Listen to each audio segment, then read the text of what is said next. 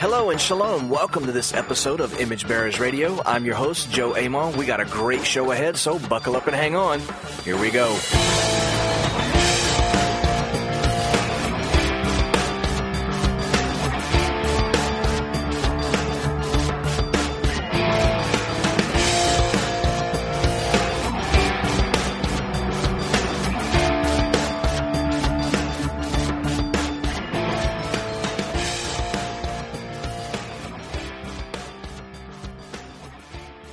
Well, shalom, shalom, everybody. Welcome, welcome, welcome to this episode of Image Bearers Radio. I am your host, Joe Amon, coming to you all the way from Southwest Louisiana, and I hope that everyone listening to my voice is doing exceptionally well.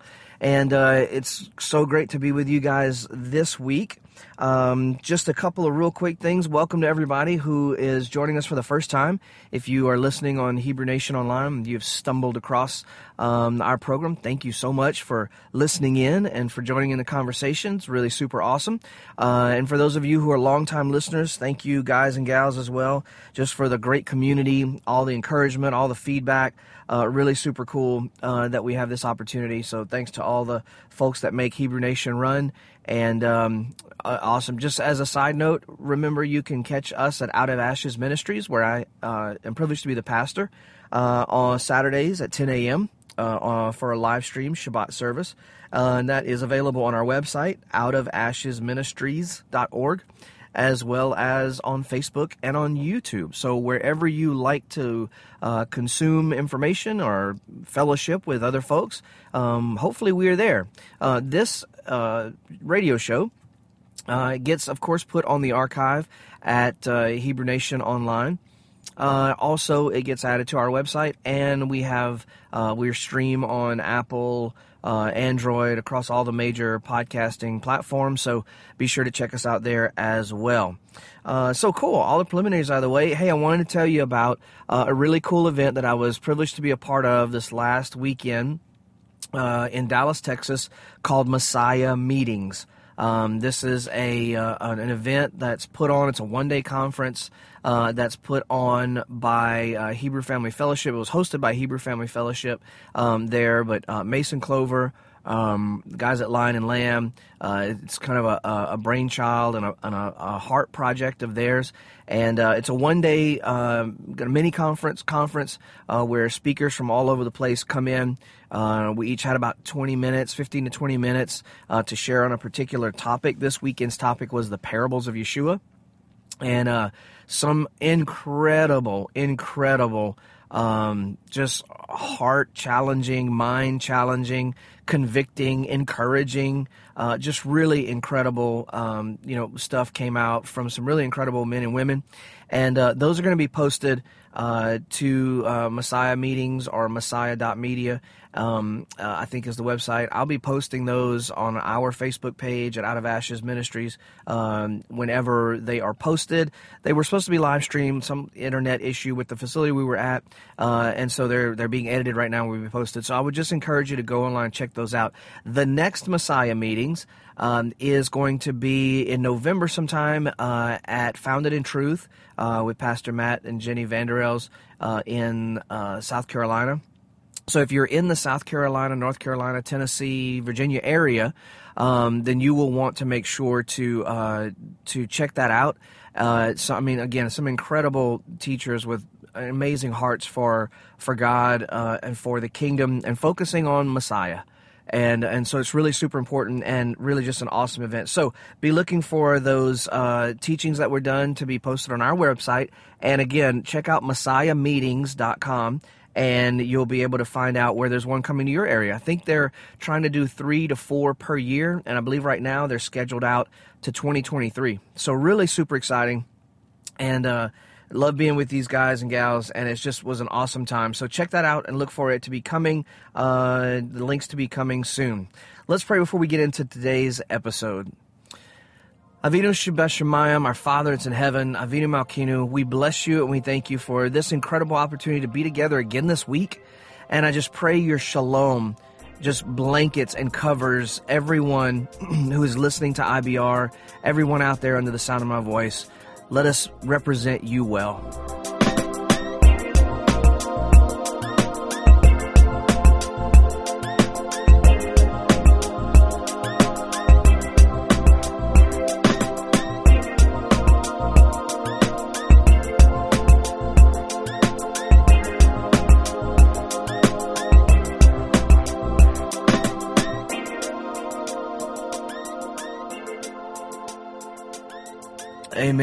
Know about you guys, but uh, I understand when I say guys. I don't know if it's just a me thing or if it's a Southern thing. I don't know. When I say guys, I mean everybody, guys and gals, like dudes, whatever. Um, but uh, I need um, I need to be blanketed with the Father Shalom. Uh, everything is so nuts. Everything is so crazy. Um, and I don't know about you, where you are, wherever you're listening from. Um, but through the whole pandemic and all the, the different things, um, my day to day life hasn't changed a whole super lot. I know that for a while, you know, everybody was maybe in lockdown and stuff. But we're in a very rural area, and so you know things tend to not be as um, as militant or as even really as necessary, just because there's not as many people in in a small location as there is in an urban area or something like that. So. Um, it day to day life for us, you know, down here in South Louisiana necessarily hasn't changed a whole whole lot. Um, my family came through COVID uh, a couple of weeks ago, three weeks ago or so, and I told my wife, you know, it was like a bad head cold for us. Um, she had, you know, some aches and pains. I had a couple days where I was just, you know, wiped out. Um, but really, it wasn't, you know, too terribly bad. I know for some people it really is, and so don't take my experience as, you know, standard, but but I think it is. Um, and uh, but I told her we are you know talking about it, and I said, you know, really the the the worst thing about it is not the sickness, um, because and I know it's like this for other parts of the country, like middle of summer, end of the summer. Um, we get head colds, sinuses, you know, all that kind of stuff. It's just like when that stuff moves in. And for me, since I was a kid, like every summer, just about when I get this head cold, you know, congestion stuff, it turns almost immediately into bronchitis, goes into my my uh, lungs and turns into breathing treatments and a whole lot. Anyway, so it's just kind of standard practice around here. We get ready for it every summer, and then we get through it. And um, that's what this kind of felt like, uh, or felt a lot like and uh, except for the taste and smell thing. And so I, I, was talking to her, and I said, you know, the sick part of it wasn't as bad. Um, it wasn't really bad at all. The but the mental part of it was worse than the actual physical sickness. So just the like realizing this is what it was, and just all the hype and all the fear and all the the drama that we've been inundated and programmed with over the last you know year and a half um, that was really the more difficult part of it than just getting through the sickness, you know, for a week or so. And uh, and having to just pray for shalom and pray for for peace and for wisdom, uh, and and that was really the challenging part of being sick. And now with all the Afghanistan stuff going on and just the debacle um, that is this handling of, of Afghanistan. And in my opinion, I talked about this last week, I think it was kind of a political rant but this whole administration and the way our country is working now, um, just the the knowledge of it, the the the way that we're saturated with it in politics and news and all over the place on social media. Um, I think we're doing worse mentally than we are physically. Uh, maybe worse spiritually, emotionally, and um, and it's just we just need the Father Shalom. We need Ruach to just blanket us and wrap us in the Father Shalom um, which is not just peace, right? Um, but it's also completeness. We need a sense of completeness and wholeness and, and okayness. That's not really a word, but that's the only way I can think to put it. We need a sense of, of that we're okay, we're going to be okay, um, and we need to be confident in that. And so I just I want us to be wrapped in that. So um, this week I want to talk about kind of the topic for my talk at uh, last weekend's Messiah meetings because I think it's really important, um, especially as a you know now with everything going on, we are more divided than we maybe ever have been. I know we say that, you know, several years ago when the riots broke out in Ferguson and all that, uh, and through the, you know, Black Lives Matter stuff and all that, it's like, well, America's more divided than it ever has been. Um, and yet here we are now with this vaccinating, unvaccinating, masking, not masking, whatever.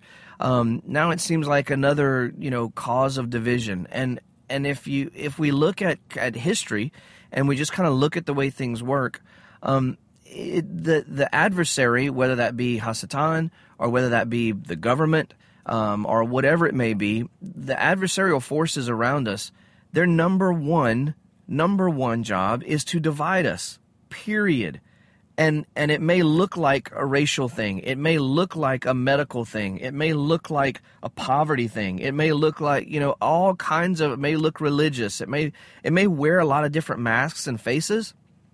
But the the number one biggest tool that government uses that empire uses that adversarial forces uses that hasatan uses is division and we, uh, those of us in the kingdom, we should be able to look at the world and society around us and expect division because they don't know any better. Well, and what's actually happening in actual fact is that much of society knows much better than the kingdom about division and about the dangers of division.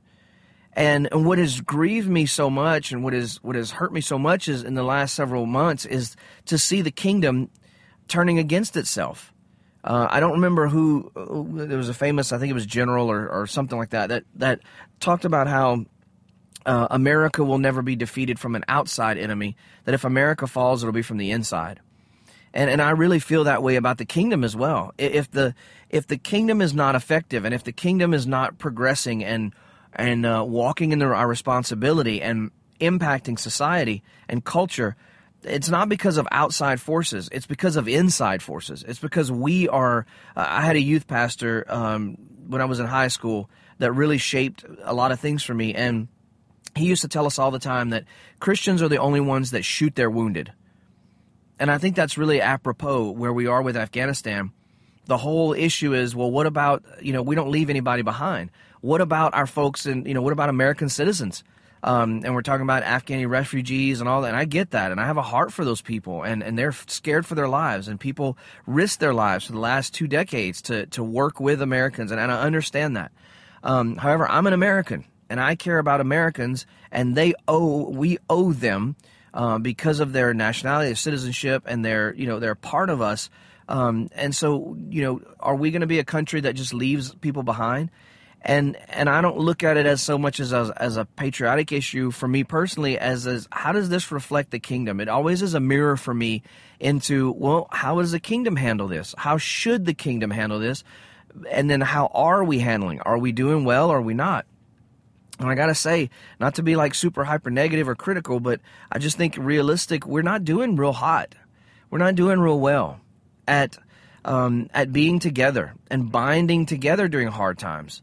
Um, the kingdom is split into so many factions um, over vaccinations and COVID and over politics and all this stuff. And we would rather shoot our wounded than drag them to you know than drag them to a place of safety where where we can heal together and and become stronger together and it's just really grieving and uh and and so i want to i want to address some of this today um but in a different direction. I want to take it kind of a, a different direction. Um, so uh, the parable that I chose for this last weekend's Messiah meeting um, comes out of Mark. I'm sorry, Matthew chapter 13, and it's in kind of a, a blitz of parables that we we sometimes go, oh yeah, yeah, I know, um, you know, it's these things, and we just kind of read through it with the lullaby effect. Um, and if you don't know what the lullaby effect is, basically you you've read something or heard something or watched something or been exposed to something so many times that you just kind of go through it with emotions. You know, you don't really pay attention to it. And and that can be a real that's a I think that's a real issue uh, and a challenge for reading scripture because certain parts of scripture we've read as a part of our background, our history or whatever. We've read them or we heard sermons or Sunday school lessons or teachings on them so much that we just go, yeah, yeah, yeah, I know. And we don't really read them and let them speak to us. So uh, you know the parables are, are interesting and uh, before we before we read this i want to just really quickly you know parables are um, they're they're riddles. Yeshua himself says, "I I tell these parables um, to harden the hearts of those that are inside, but to be a mystery to those that are on the inside." Which is like, wait, what? Um, and so you know, but parables, I think the main uh, the main thrust of a parable for me is that it should evoke a reaction. The point of the parable is to evoke a reaction. If it doesn't, it. Uh, I read about um, a scholastic treatment of parables, and the, and then the the scholar that was writing talked about a joke. Right, a joke is funny because the punchline catches you off guard. Right, um, a joke is funny because the story takes you in a direction where you get comfortable and you think, oh, like I kind of know where this is going, and then the punchline comes out of nowhere and catches you off guard and makes you laugh. If you have to explain every part of the joke, then the punchline is not funny anymore, and then it's not a joke, and then there's no experience around it. You'll never have a memory of that time. And a parable is much the same way in that the story kind of lulls you into a sense of like, oh, I know where this is going, and then the punchline takes you off guard, right? It sweeps you off your feet. And for, for our purposes, it should evoke a reaction. It should cause you to react and to change your behavior or change your mindset. And, um, and those two things are not mutually exclu- exclusive. Sometimes we need to change the way we think about things so that we can act differently. And sometimes we just need to act differently, regardless of how we feel or how we think about, about things. So, the, the parable I chose that was the, the parable of the net or the parable of the dragnet. And where this parable comes in is um, Yeshua is speaking to the crowd. Um, he tells the parable of the sower, right, the beginning of Matthew 13. Um, and then he tells a parable about weeds, right, and uh, and the the the sower or the the the, uh, the weeds and the wheat wheat. I'm sorry, I'll get it out. And um, then he tells the parable of the mustard seed and the yeast. And then in verse 36, it says, He left the crowd and went into the house, and his disciples came to him and said, Explain the parable of the weeds in the field. And so he does that. He explains. And my point in, in just giving that background is the audience, Yeshua's audience. He was speaking to the crowds and then goes inside, and his disciples come around him, and he has a really intimate teaching time with his disciples those that were closer to him than the crowds. And the the misconception I think that we have sometimes is that um, that we we expect everyone to live the same level of of kedusha is the word I was using, the same level of commitment, the same level of loyalty, the same level of intensity that we do. And we expect the world, our society, our culture to operate by a set of standards that we feel convicted to, and yet many times they haven't agreed to these same set of standards. Um, we expect family and friends to live by the set the same set of standards that we live by, and yet maybe they've never agreed to that, right? They've never they've never agreed to do those things. Um, it's not their nature. It's not who they are. It's who we are, but we can't expect something of everybody else that we have been called to or we have been committed to. And we'll talk about that a little bit more as we go through this.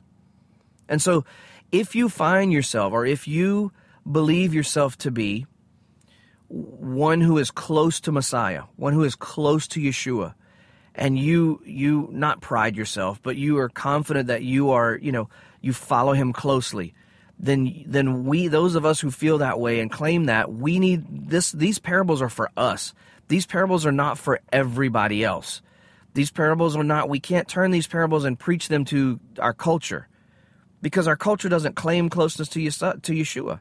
They're not trying to be close to Yeshua.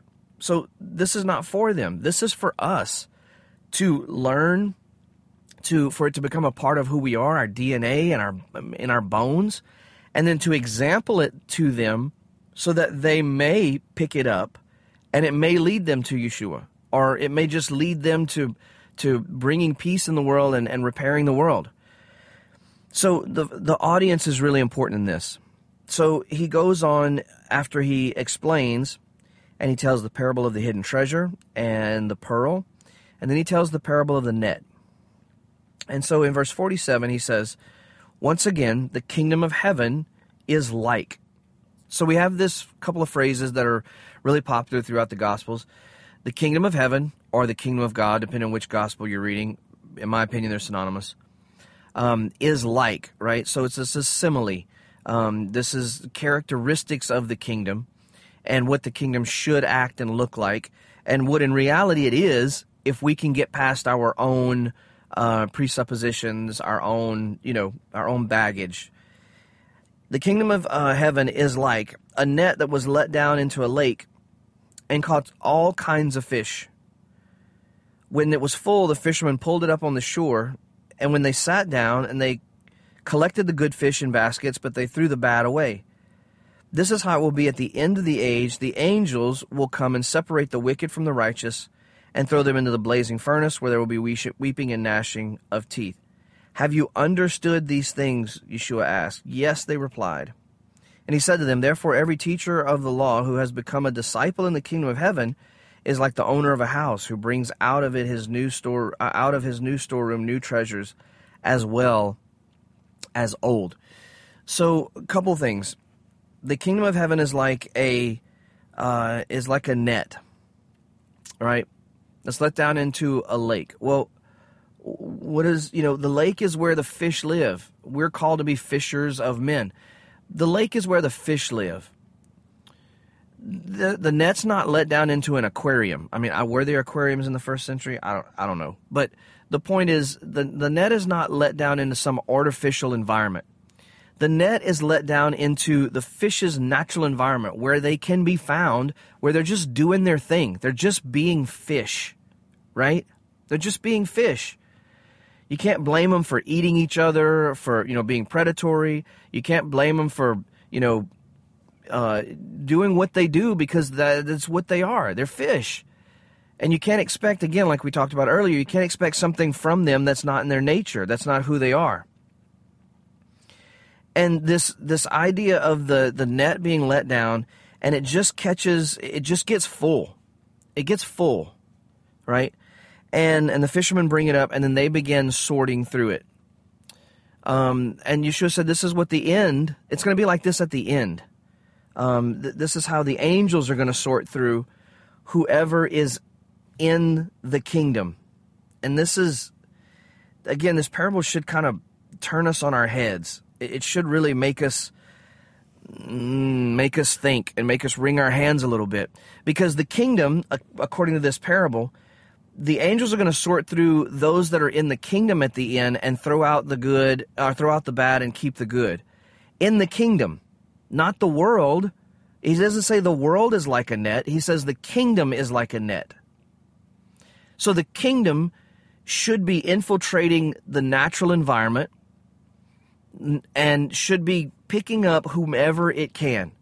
This, if you're if you were raised fundamentalist, I was raised Baptist. Most of you know that. If you were raised in a fundamentalist tradition, uh, in you know evangelical, this should really challenge you because it really challenges me. I'm, this is the third or fourth time I've taught it, and it's still challenging to me. I still see different things every time I read it. That the kingdom is let out into the world. Yeshua said the kingdom is in you, and the kingdom is here. Right? It's near to you. It's here already. The kingdom is out in the natural world. What have we done? What have we done as the church, as the messianic movement? We've relegated the kingdom to our buildings and our home fellowships and our Bible study groups and our Facebook groups and our whatever. We're always trying to shrink the kingdom into boxes that will fit us and that will fit our understanding and that will really keep out anything that disagrees from us. And yet, the, the, the net is dropped into this the natural environment of the world. And so I have this question, and I'm going to try to ask it in a way that's that makes sense. It, do you think, and in your opinion, is Yeshua's main call for his disciples, his main his main when he says, "You guys, you're my disciples, you go doing this," is Yeshua's main concern and main call and main responsibility to his followers that we get people saved and into the kingdom, or that we generally are about making the world a better place? Which do you think is his main his main focus and his main crux? I'll just give you a little hint. It kind of is a trick question. but I really want to bring up both sides of it because I think we've been out of balance and our pendulum has been off to one side. So, whenever we come back after the break, we'll talk about that question and continue on with the parable. Don't go away.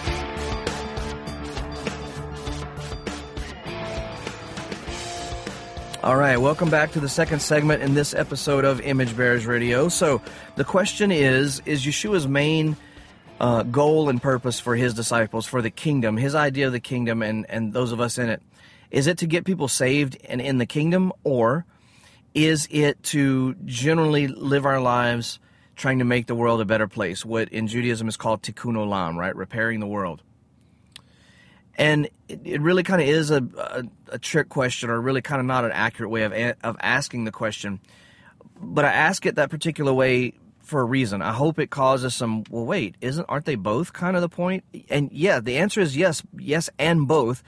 But my point is that we have tended we have a tendency to focus on getting people in the kingdom and we have a tendency to we're out there in the world we're out there in culture we're out there in society we're out there in the natural environment right? We're we're we're casting the net out. And i don't know what again how you grew up or how you think about this but the the sense for me has always been and not just from my baptist upbringing but in most um, denominations or most you know places that i've been um, church and uh, messianic Hebrew roots. The sense is um, people's value is is is contingent upon how likely we are to be able to win them into the kingdom, to get them to pray a prayer, to get them baptized, whatever. And and it's almost a sense that well, um, people are kind of a lost cause anyway. But if someone shows that they might be interested in following Yeshua, or Jesus, or they might be they might be interested in starting to come to Bible study, or they might be interested in coming to Shabbat, or they, you know, they oh they might be interested in the feast days, or they might be whatever. Then all of a sudden that person has more, uh, almost has more value than the person who really could care less, and maybe is a nice person, but they they don't want to have anything to do with our religion or our God. And we tend to think of people's value based on their uh, their their reluctance or their desire to follow our God and our ways. And so we we've done I think a massive disservice in that sense to humanity and to the kingdom. And I think we've done a disservice to the name of Hashem, um, period, in, in that sense, if that's the way we think about it. And and I know this, you know, is kind of philosophical or, you know, kind of deep, but I mean the the overarching arching thing is that you know, well, people that are not interested in in uh, you know in what I have to say about the Bible or the way I live my life for God or the way I you know support my church or my fellowship or whatever, the the those people that don't really care don't have anything. Well, they're just kind of you know they're lost anyway, and I wouldn't expect anything more. They're they're a lost cause anyway, you know, and that that sadly, that's the sense that I've gotten over over all these years of dealing with, well, you know, missionary work or evangelism, and how do we reach the world? How do we reach the culture around us? Um, and we place a higher value on people that are more interested in what we do, and and some of that may be human nature, um, but again, culturally, society that's human nature for society. But we are not of the nation, the nature of our culture. We should, are supposed to be of the nature of the kingdom. The kingdom is like not the world is like, not culture or society is like, the kingdom is like. So this is challenging us to be a different way. This is a kingdom ethic that we not prefer someone over another just because of their interest in what we're presenting or the way we live our lives or our convictions or the way we read the Bible or what we feel like our identity is. Oh, identity. We're going to get on that in a second we if you've listened to this podcast, this program for any length of time, or if you follow us on Shabbat, you know that we have spent a, a, a ton of time in Genesis. Um, and we're going to be revisiting Genesis again in the next couple of months after Sukkot. But you know that I have a particular way of reading Genesis, and if you don't know, I'll just give you the skinny. Week one is creation week, where God is creating populations, right? The birds of the air, the fish of the sea, uh, et cetera, et cetera. He's, he's organizing and, and organizing land and dividing, et cetera. And we get to, chap- uh, to verse um, uh, 26. It says, And then Elohim said, Let us make man, some of your translations may say. Mine says mankind. I like that. That's the NIV. Mankind in our image, and our likeness, so shall rule over the fish and the birds in the air and the livestock and the wild animals and over the creatures that move along the ground. So God created mankind in his own image. In the image of Hashem, he, uh, of Elohim, he created them, male and female, he created them. So, you know, it depends on how you kind of think about creation and Genesis and Adam and Eve. I tend to think about creation like this. Uh, not tend to. I think about creation like this in week one, or in the first chapter of Genesis, at least, God is creating populations. That means when it says Elohim said, Let us make mankind, it means he makes a bunch of people. Now, I know traditionally I was taught that that was Adam and Eve. I don't hold that view. I believe God created people. A bunch of, just like a population, just like a planted a forest of trees or birds in the air or fish in the sea or livestock on the ground. He created a, pop, a population of people right? And he, and and if that's true, and then I believe Adam and Eve were, or Adam was a man called, and Eve actually were called out of that group of people to represent God and the kingdom in sacred space back to that people. And I think that uh, that design pattern holds true throughout Scripture. God calls Noah, one from among them. God calls Abraham, one from the nations. God calls Israel as his son. God called Moshe. Uh, it's it's constantly God calling a person or people from an existing population. So, not to beat that dead horse, but just to say that the point is that depending on how we view Genesis 1 can make a big impact on how the the effectiveness of how we cast our nets. Because if if if we see it like like I look at it, that God created this whole population of humanity. So so when you think about or when you go out today, look around. Um, the people driving alongside you on the road that you may know or not know. Um, the the lady or the guy that handles your deposit at the bank. Uh, the teachers that teach your children, the coaches that help them in you know in athletics and stuff. Um, your insurance agent, the the cashier at the grocery store. I mean, on and on and on. These collection of people, um, the the leaders in Congress, in your state and local government and national government, uh, the Afghanis, the Taliban. Oh, let's get real. Let's get real tough. Let's get real, real difficult. The pedophiles, the murderers, the, the ISIS, the you know whoever, whoever you can think is the the most you know offensive people group God created humanity, a population of people, and He said, These people are my image. That's really, really challenging.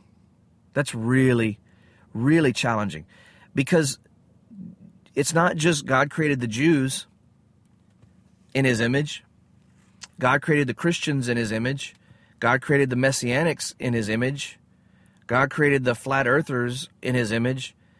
Humankind with all of its goods and bads, he created in his image. You see, value is not set on whether we think people are more likely or less likely to hear our message. Value was set at creation.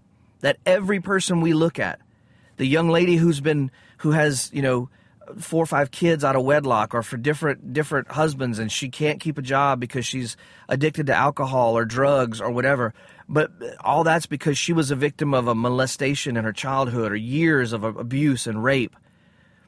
She has value not not because she's a charity case. She has value because she's the image of God. She's part of what makes us as humanity the image of God.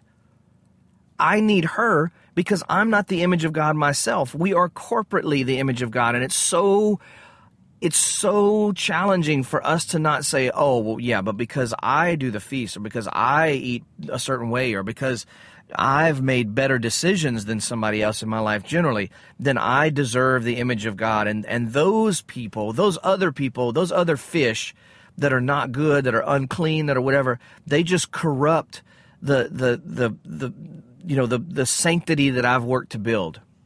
God have mercy on us. It says the net, the net catches whatever it catches. It catches fish. And some of those fish are unclean. And yet the parable says nothing about, oh, get those unclean fish away from the clean fish because they're going to contaminate them. That it's not that's not a thing. And yet, how much do we worry about somebody else's issues because we think we're going to catch something, right? We're going to catch something. Well, in my estimation, a lot of the reason why we don't uh, let me let's just let me ask you this. Uh, I think it's interesting that in the in the religious you know tradition community, um, when an issue like abortion comes up, when an issue like homosexuality comes up, when an issue like transgenderism comes up, and it hits the political stage, man, religious people come out with their hair on fire about gay marriage and gay rights and abortion rights and all that. And and listen, I I'm I'm not I'm not cheerleading for those issues. I'm against abortion. I believe life begins at conception. I'm against, you know, the homosexual not against. I don't I don't agree with the homosexual lifestyle. I don't agree with transgenderism. Heck, I don't even understand it. I don't know if a transgender woman is a woman trying to be a man or a man trying to be a woman, and I can't keep it all together, and, and I just, it's all confusing to me. I'm not promoting or, or giving permission to those things or lauding those things. I'm saying they are issues in our society. In the lake that we live in, where our nets are supposed to be down and catching, catching fish, these things are an issue. I don't care if we like it or not. It doesn't, it's inconsequential whether we like it or not. It is the issue. It is where we live. It is the the these are the conditions of our day. And the kingdom is supposed to be in the natural environment. It's supposed to be where the fish are, not isolated to our buildings and to our studies and to our little private groups where we try to where we say it's okay for you to come in because you're like us, but it's it's not okay for you because you're not like us. How many times while we're yelling and screaming and we're we're you know giving our pious opinions about about you know the gays or the you know the baby killers and all this kind of stuff. How many times uh, while we're we're bluffing off about our our sanctity how many times have you in your life have i in my life that knows someone who is who struggles with homosexuality? Or maybe don't even struggle with it. Maybe they're maybe they're gay and they're proud of it. They love their life how many times have, out of genuine concern and love and genuine empathy, have you said, "Hey, um, I'd love to like go have coffee or you know or take you to lunch or, or something like that. I'd love to uh, I'd love to spend some time with you because like I want to hear your story. I, I, I don't understand homosexuality. I don't you know I, I don't I really I kind of wrestle with it to be honest with you and and I just want to understand. But no, we don't do that we reduce that person to something ugly and something something vile and, and something that's that's against nature. And you know what? It is against nature. But that is a soul. That is a person. That is a fish in the net that we're supposed to be catching. That is a that is a, a, a transgender person. I think it's one of the sickest mental complexes out there. Yet how willing would I be because I am part of the image of God and I my master, my rabbi Yeshua, my savior has challenged me to go out and cast the net of the kingdom. How willing am I to sit down with somebody who is involved in transgender activities? I see I don't even know. But how willing am I to get to know that person, to understand their story, to hear what makes them tick? We want people to be interested in what we have to say. But why are we not willing to be interested in people that are different than us? I believe it's a matter of identity. because we don't we are not really confident in who we are. We don't really know who we are. We're not confident. We still think we're going to catch something. Or or for some reason it always amazed me as a kid because my, my mom raised me in church. My dad raised me kind of in the bar rooms. I played, started playing music when I was real, real young, you know, traveling with him in the bar rooms, little nasty clubs and dive bars and all over the place, and where there's drugs and sex and, you know, all, all the things. And, and then I would read the Gospels, and it was like, well, man, I kind of identified with Yeshua because, like, that seems to be some of the places that he hung out. Like, he was with those people. And yet I would sit in church week after week after week as a young kid. And, and, and those people that I hung out with, my dad's friends, people that would frequent the bars and would kind of follow the band around, you know, wherever we were playing, I got to really love those people. They were they were decent people. I mean, they had drinking problems. Maybe they had a drug issue. They had, uh, you know, maybe their marriage was all busted up. I mean, their life wasn't in, in good shape, maybe many times. But but I grew to love those people. And know, I would sit in church and the thing was like, oh well, don't be around, you know, don't be around places where you comp- you could be compromised. Don't be around places where you could be tempted to sin. Don't be around people that you know are not walking your your lifestyle because you know you might be you might compromise and they might pull you away from God. And it just seem to be the opposite message from the gospel. It seemed to be the opposite of what our Messiah modeled for us. And and what I think that comes from is that we're first of all, many of us are not committed enough that we can't be swayed. We're not committed enough that we can't be swayed. Secondly, we're not confident enough in the covenant, in our commitment, in the power of the Spirit and the, the power of the cross and what Yeshua did, the power of his life. We're not convinced of that enough, and that hasn't seeped down into our bones enough to where we can be okay around an atheist or a, a Buddhist or a Muslim or a, a, a, homosexual person or somebody that, that loves the idea of abortion or whatever. We, we're uncomfortable when really, if we knew what we believed and were confident in what we believed, we could be in those situations and we could be a, a viable voice in those situations because of our confidence in our God and our Savior and His covenant and His Word and in the life that He produces in us. Many times because we don't have an answer. Or the only answer we have because of how we've read scripture is is one of hate and, and criticism. And yet we we want to lose our minds and we want everybody to hear us when we feel like our country or or, or the world is going in the wrong direction. Ladies and gentlemen, I've said this before in Shabbat if you follow our Shabbat services listen, the culture wars, the church lost the culture wars 60 years ago. The church has not been a viable voice in the culture wars in 60 years, at least. Politics, we don't have a place at the ta- at the political table. We're just sloved off as oh those conservative people, those religious people that hate everybody. So what are we to do? Yeshua says the kingdom is like a net cast into a lake, let down into the lake, and it caught all kinds of fish, all kinds. And at the end of time, when it's full, the angels will sort through and they will determine who stays and who doesn't. I hope this is challenging for you. You know, we talk about identity. The fishermen were fishermen. It's what they do. They weren't concerned about targeting a certain type of fish. They were fishermen. You catch a bunch of fish, and then you go through them and you you you know, you filter them out. They weren't worried about what type of fish they were they were create or they were catching. They were just fishermen. They did what they do, and we should just do what we do, which is share the kingdom. Another thing in our identity is that, you know what, it, I know this is going to be hard for some evangelically based people. And listen, you guys are my people, okay? You're, you're my fam. I, I mean, I, I sweat and bleed evangel, evangelistic, you know, upbringing and background. But you know what?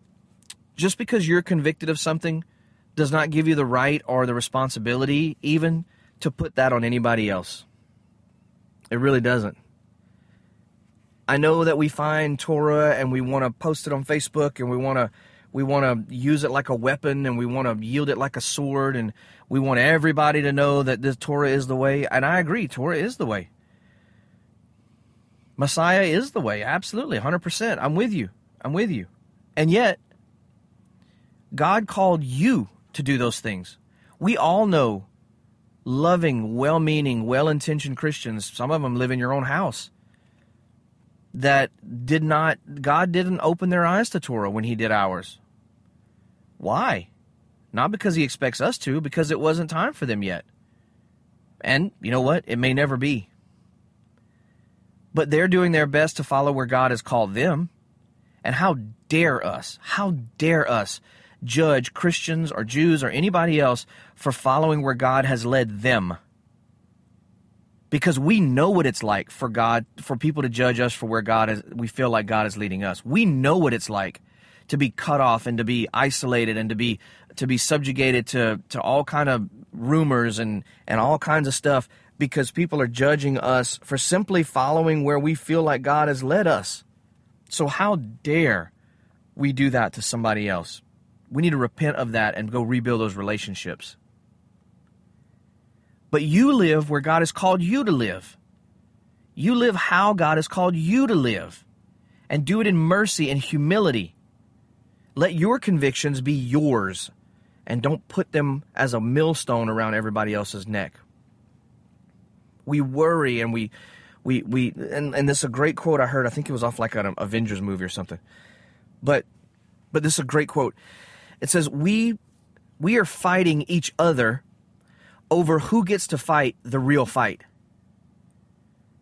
Listen, if that if that's the majority of your day is consumed with fighting with other believers or other messianics or other, you know, Hebrew rooters or whatever over over what the truth is, who really knows the truth and who really believes the truth and who really has the truth. If that's what your day is consumed with, is that if that's what your mind and your life is consumed with, just I don't even I don't even know. You, you need to repent. We're fighting with each other over and there's a there's a war raging out there and we're fighting with each other over who is worthy to go out there and fight the real fight. And the truth is that none of us are engaging the fight and the fight's going on without us and and we're losing period. It's just it's just sad. It grieves me. I want to read this from 1 John chapter 4. Uh, we're going to start in verse 7. Dear children, do not let anyone lead you astray. The one who does what is right is righteous, just as he is righteous. The one who does what is sinful is of Asatan, because Asatan has been sinning from the beginning. The reason the Son of God appeared was to destroy Hasatan's work. No one who is born of God will continue in sin because God's seed remains in them. They cannot go on sinning because they have been born of God. This is how we know who the children of God are and who the children of, of Asatan are.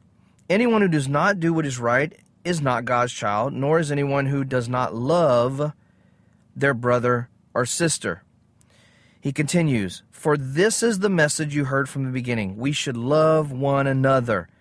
Do not be like Cain, Cain, who belonged to the evil one and murdered his brother. And why did he murder him? Because his own actions were evil and his brothers were righteous. Do not be surprised, my brothers and sisters, if the world hates you. You know that you have passed from death to life because we love each other. Anyone who does not love remains in death.